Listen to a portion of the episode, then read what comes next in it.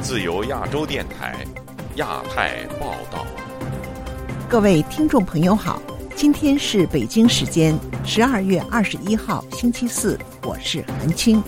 这次节目的主要内容有：习近平千万工程经验能解决中国三农问题吗？深圳调高养老保险缴费基数，企业主感叹养不起员工。李翘楚涉嫌山巅案开庭。辩护人被拒进入法院。新疆社科院副研究员杜曼被软禁五年后下落不明。国民党紧咬民进党，民调显示蓝绿逼近黄金交叉。欢迎您收听亚太报道。据中国官媒报道，中共中央农村工作会议日前在北京召开。中共总书记习近平针对“三农”工作作出指示，其中提到要求学习运用千万工程经验，推进乡村全面振兴。到底什么是千万工程经验？它对于解决当前中国的“三农”问题能有任何帮助吗？请听记者凯迪的报道。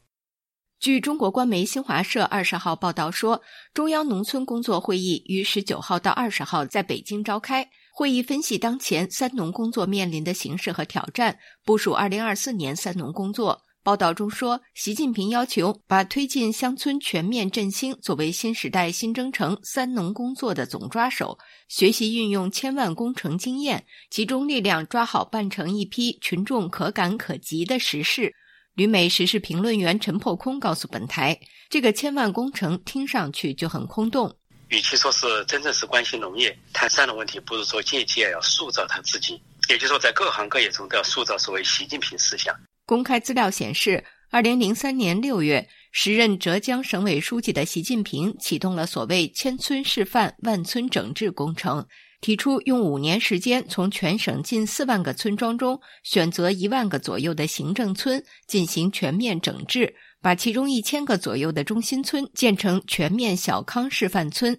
独立视频人郑旭光告诉本台，习近平当初在浙江所做的这个千万工程只是个面子工程，而且浙江沿海当时相对富裕，但现在情况则完全不同。二零二一年，中共宣布的是中国已经建成全面小康了嘛？结果到后面就强调要兜底民生嘛，就是大规模返贫嘛。你都已经返贫了，你还做什么这种全面小康示范村呢？陈破空则认为，中国当局几十年的城镇化、歧视农业政策和现在的对外关系全面崩坏，已导致现在中国粮食非常紧张。今天他们讲农业取得大丰收，就是牢牢端住了饭碗，这些话外界都很难相信。反过来透露的是，恐怕中国农业出了大问题，粮食出了大问题。因为中国实际上各地都在囤积粮食。这让世界都感到不安。究竟中国发生了什么？回溯历史，旅美经济学者程小农指出，中国农村在温家宝时代已面临严重的“三农”问题，务农的只剩下三八六零部队，即只剩下妇女和六十岁以上的老人了。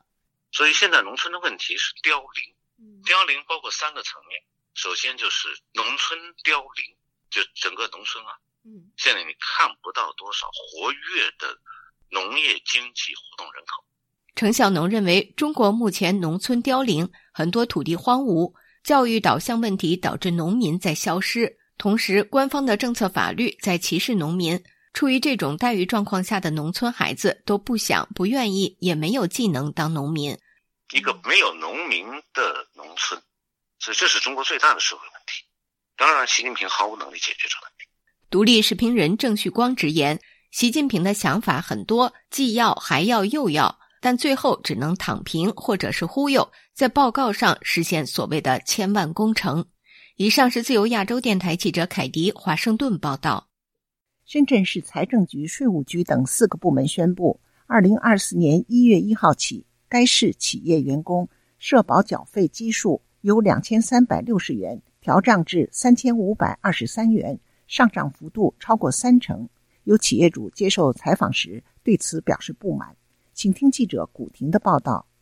十二月十八日，深圳市人力资源和社会保障局、深圳市财政局、国家税务总局发布关于企业职工基本养老保险交费基数下限调整的有关通知规定。二零二四年一月一日至六月三十日，该市企业职工基本养老保险交费基础下限为二零二二年广东省工资八千八百零七元的百分之四十，即每月三千五百二十三元。根据上述规定，如果职工当前交费工资低于调整后交费基数下限的，企业社保交费支出会有所增加，个人交费比例也随之增加。深圳龙岗区一小型企业经营者曾先生本周三接受自由亚洲电台采访时说：“所有的企业，我们交社保是个人出一部分，企业出一大头，企业出的占百分之六七十。那现在是。”国家的嘛养老金亏损的一塌糊涂的，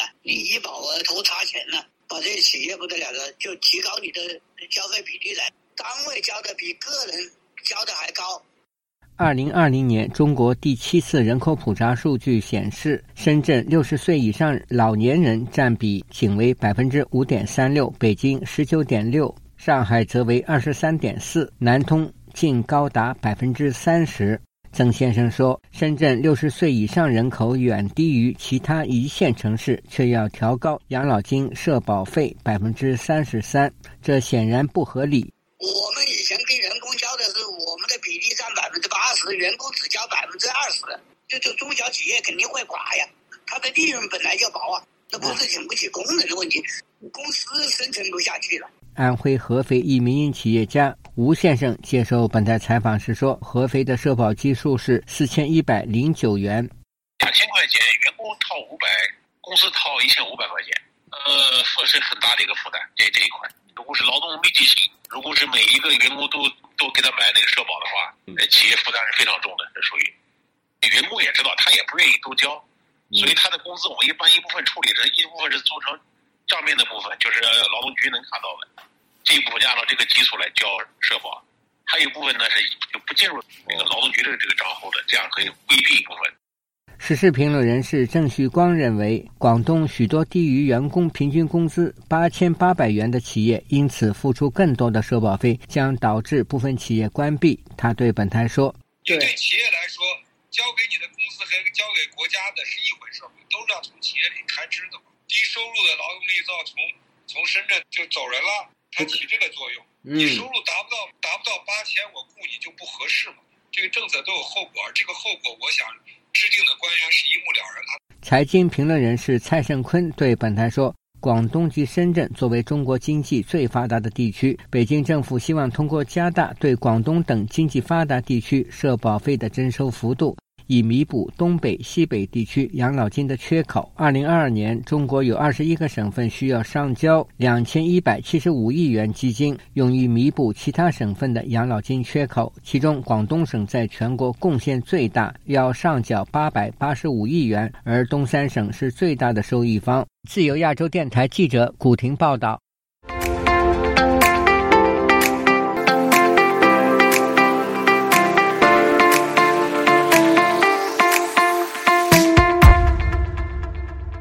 国女权行动者李翘楚被控煽动颠覆国家政权案，十二月十九号完成庭审，没有当庭宣判。代表李翘楚的人权律师谴责法院阻挠他为当事人辩护，并瞒骗李翘楚，说是律师拒绝为他辩护。请听记者高峰的报道。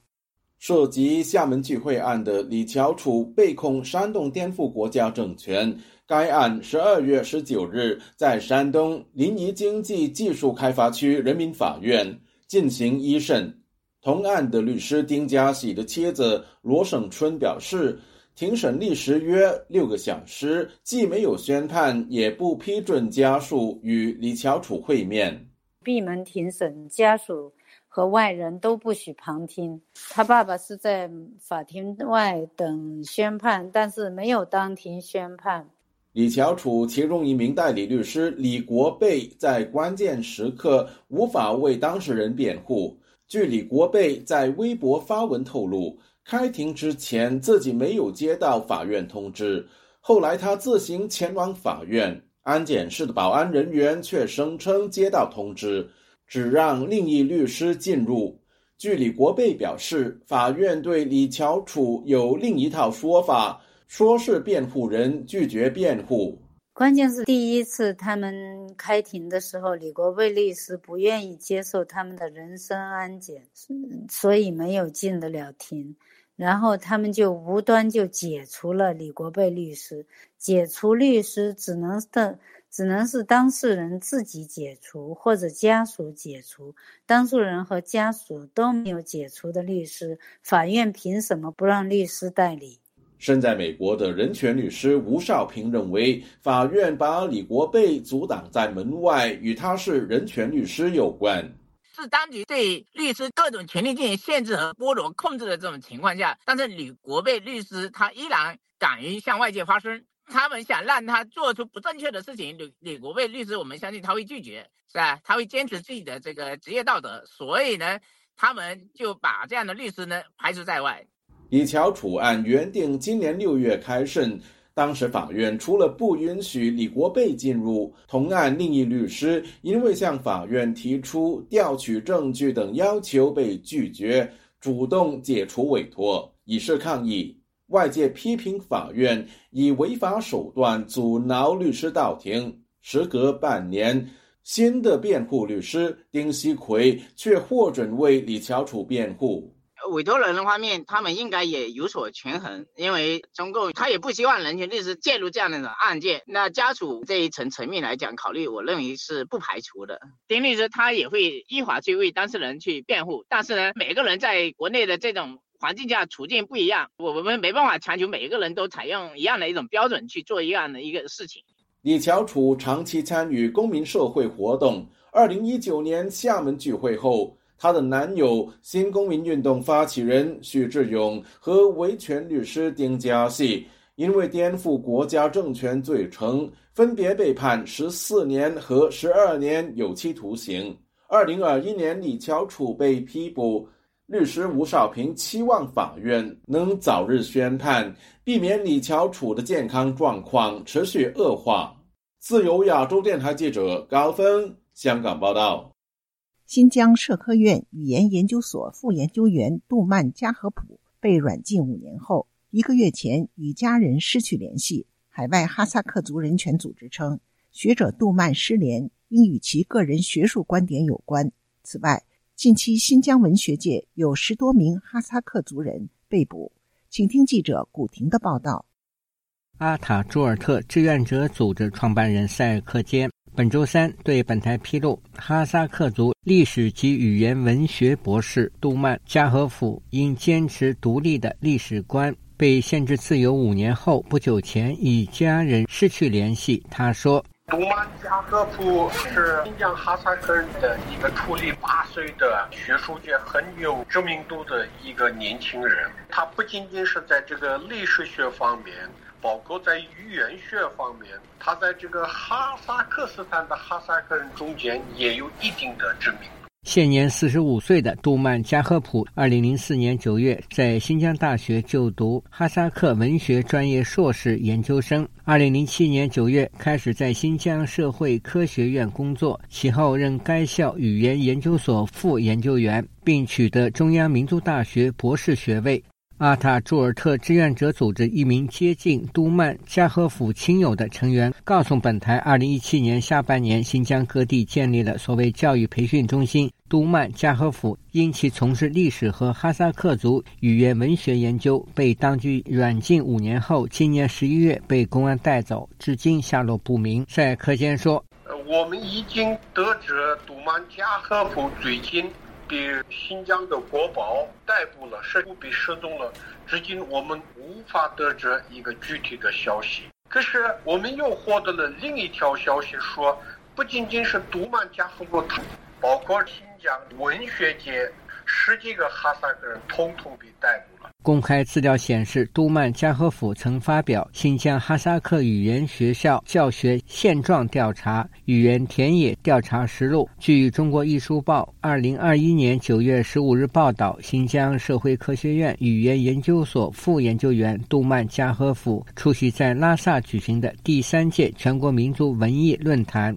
塞尔克坚说：“上述事实表明，新疆当局对哈萨克等少数民族的打压并没有结束，而且更加隐蔽。比如，在家里软禁，或者允许他上班，或者在他的单位里面监督他，应该说是法外羁押吧。”邻居哈萨克斯坦国民阿伊努尔告诉本台，他在新疆的姐夫阿木亚提去年酒后驾驶摩托车被警方拦截，今年九月五日被法院判刑五年。哈萨克翻译对本台说：“阿伊努尔说是他姐夫穆克亚提穆哈迈迪二二年七月三十号酒后驾驶摩托车被交警抓走了，当时正在进行疫情隔离，所以没有。”他姐夫再去什么措施？后今年八月份开始追究审判，呃，然后九月五号把他的姐夫带走了，做了学习班。哈国公民努尔别克告诉本台，他的舅哥居马别克和他的妻子扎伊达是新疆塔城地区的中学老师，他们被公安限制出境。春天开始办护照，可是还没办成，也不让他出国。还有我舅舅。家是呃新疆塔城地区二中当老师，呃他女儿在这边结婚，呃想参加他的婚礼仪式，可是不让他们放到哈萨克斯坦。自由亚洲电台记者古婷报道。本年度国考笔试上月底刚刚结束，二零二四年考研之战即将拉开序幕。外界注意到，在中国年轻人中，考研热度正在退却，而考公热潮显著攀升。减少教育投资，转向尽快上岸，对中国年轻人来说是否是更优选择呢？请听记者经纬的报道。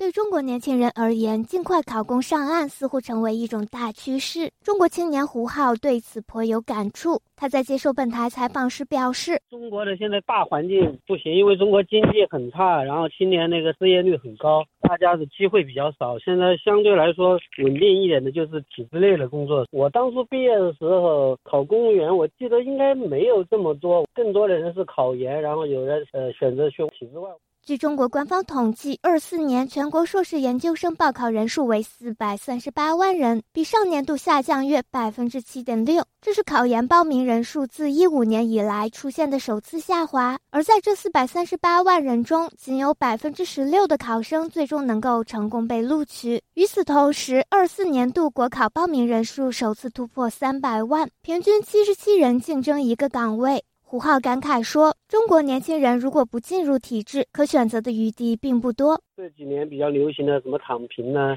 摆烂呐这些，因为他们也发现他们面临的路跟我们那个年代不一样了，他们的机会更少。特别是这个疫情几年，经济环境很差，所以他们没办法，博士、海归这些都都去考公务员。”伴随中国经济复苏乏力，社会就业面收紧，更多的高校毕业生涌入就业市场。中国教育部、人力资源部等相关部门统计显示，二四届中国高校毕业生规模预计达一千一百七十九万人，同比增长二十一万人。据智联招聘发布的二三年大学生就业率报告显示，高校毕业生选择自由职业的比例下降，单位就业比例提升较为明显，国企仍是优先选择。数据还显示，超过半数的毕业生选择单位就业。纽约城市大学政治系教授夏明认为，在习近平治下，近年来中国政治和经济的良性互动被破坏，导致经济进入长期衰退，就业、收入情况都不再乐观。然而，早日进入体制上岸，是否是中国年轻人的更佳选择？夏明说：“这种选择呢，是一个嗯事倍嗯功半的一个选择。政府是不创造财富的，基本。那么，所以今天呢，当中国的政府债务，尤其是地方债务，那么出现崩盘的这么一个就是迹象了。呃，其实所有这些人呢，要往公务员这条路上去奔的话了，那么我觉得其实也就是玩了一种饮鸩止渴的游戏。”受总体经济恶化影响，中国各地政府财政收入急剧萎缩。十二日，一则江西省政府决定对全省范围内的机关、事业单位进行薪酬调整的通告截图在网络上流传，引起舆论关注。虽然江西官方辟谣称公务员降薪是谣言，但多位当地居民向本台证实该消息属实。与此同时，中国青年失业率在今年六月录得峰值百分之二十一点三。随后，中国国家统计局停止发布这一数据。此后，通过该数据分析中国实际经济状况的渠道被堵死。自由亚洲电台记者经纬华盛顿报道。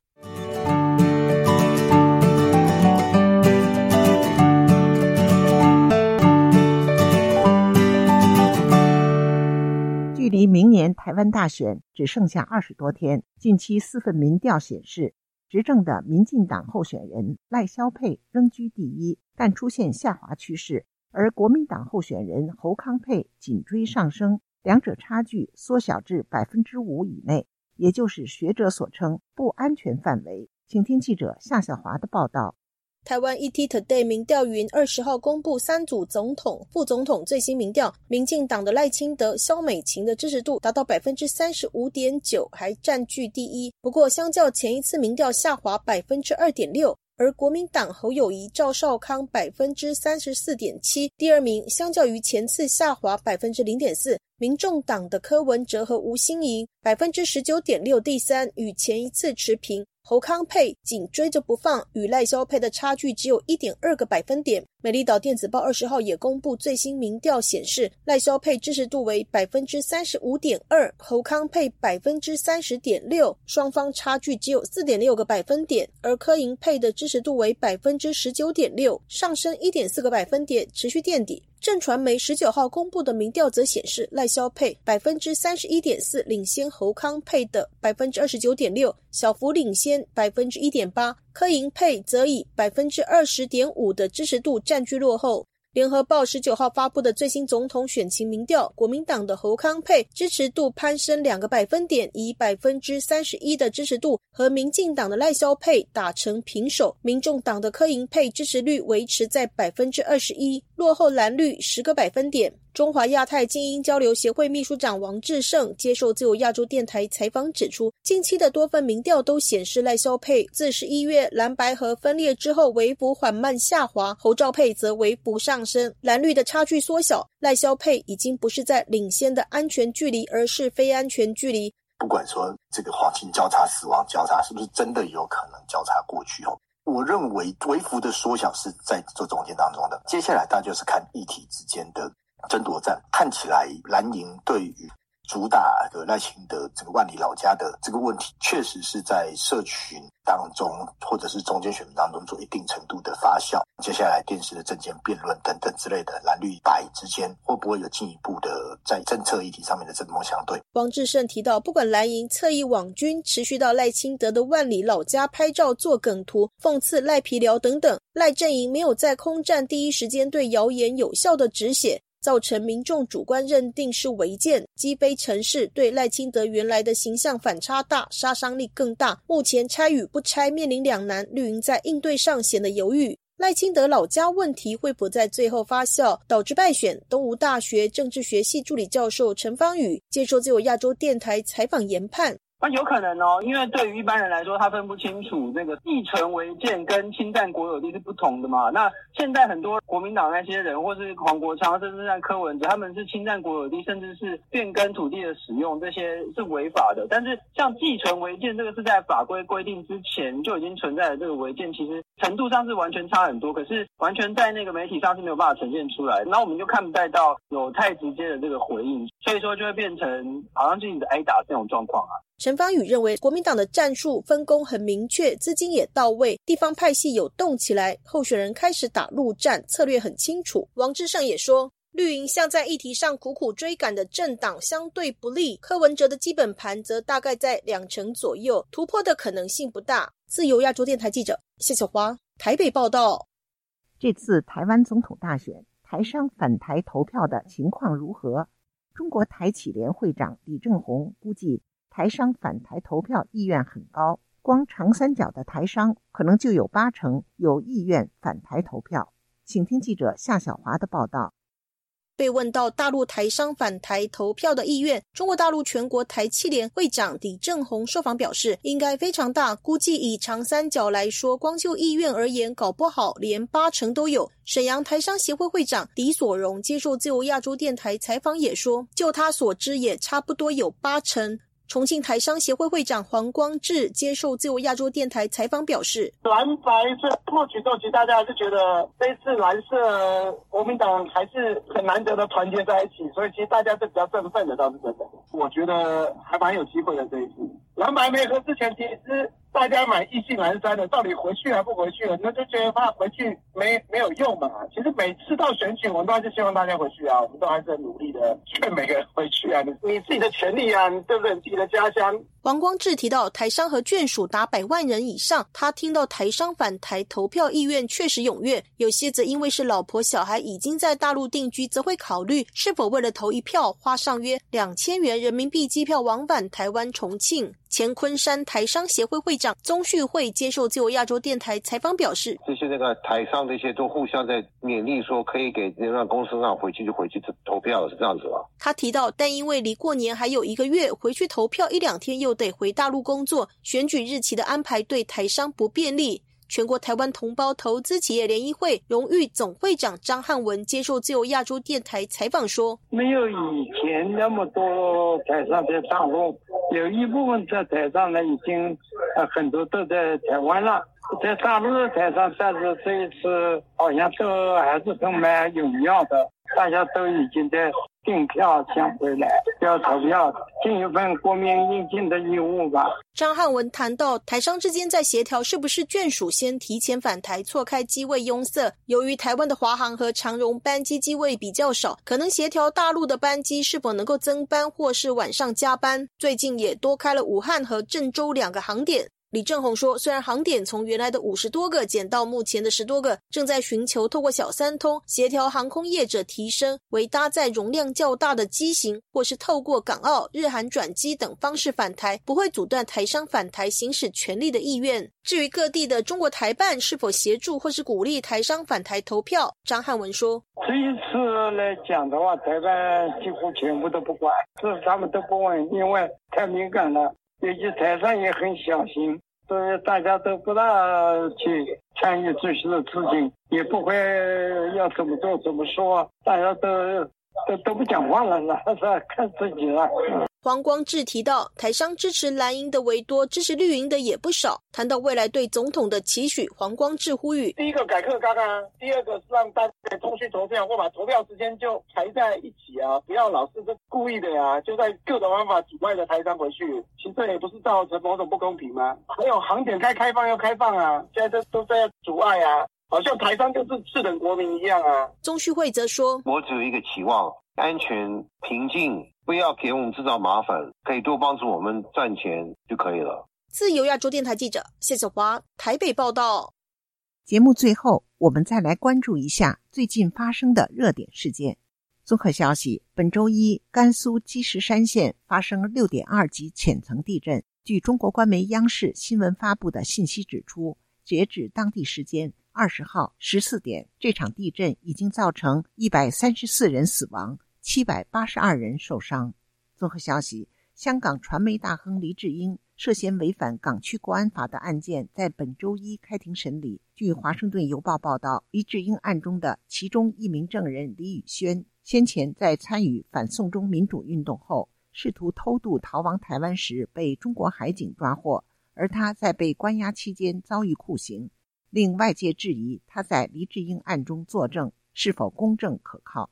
综合消息。据路透社二十号报道，欧盟在本周三宣布将对从中国进口的生物柴油进行反倾销调查。相关的欧盟企业表示，二零二三年中国柴油大量销售到欧盟市场的状况，已经导致欧盟境内柴油产量锐减。这项冲击使得欧洲多国的柴油工厂关闭。综合消息，据台湾中央社本周三报道，随着中国的房市景气低迷。许多建商开始出现大幅降价、促销房产的行为，这也引发已购屋民众希望政府祭出强硬限跌政策的呼吁。不过，各地政府对于房价下跌的态度不一，有些政府认为降价是单纯的市场行为，不应管控；有些则终止了相关的促销活动。听众朋友，自由亚洲电台的亚太报道节目到这里就播送完了，感谢您的收听，我是韩青，我们下次节目再会。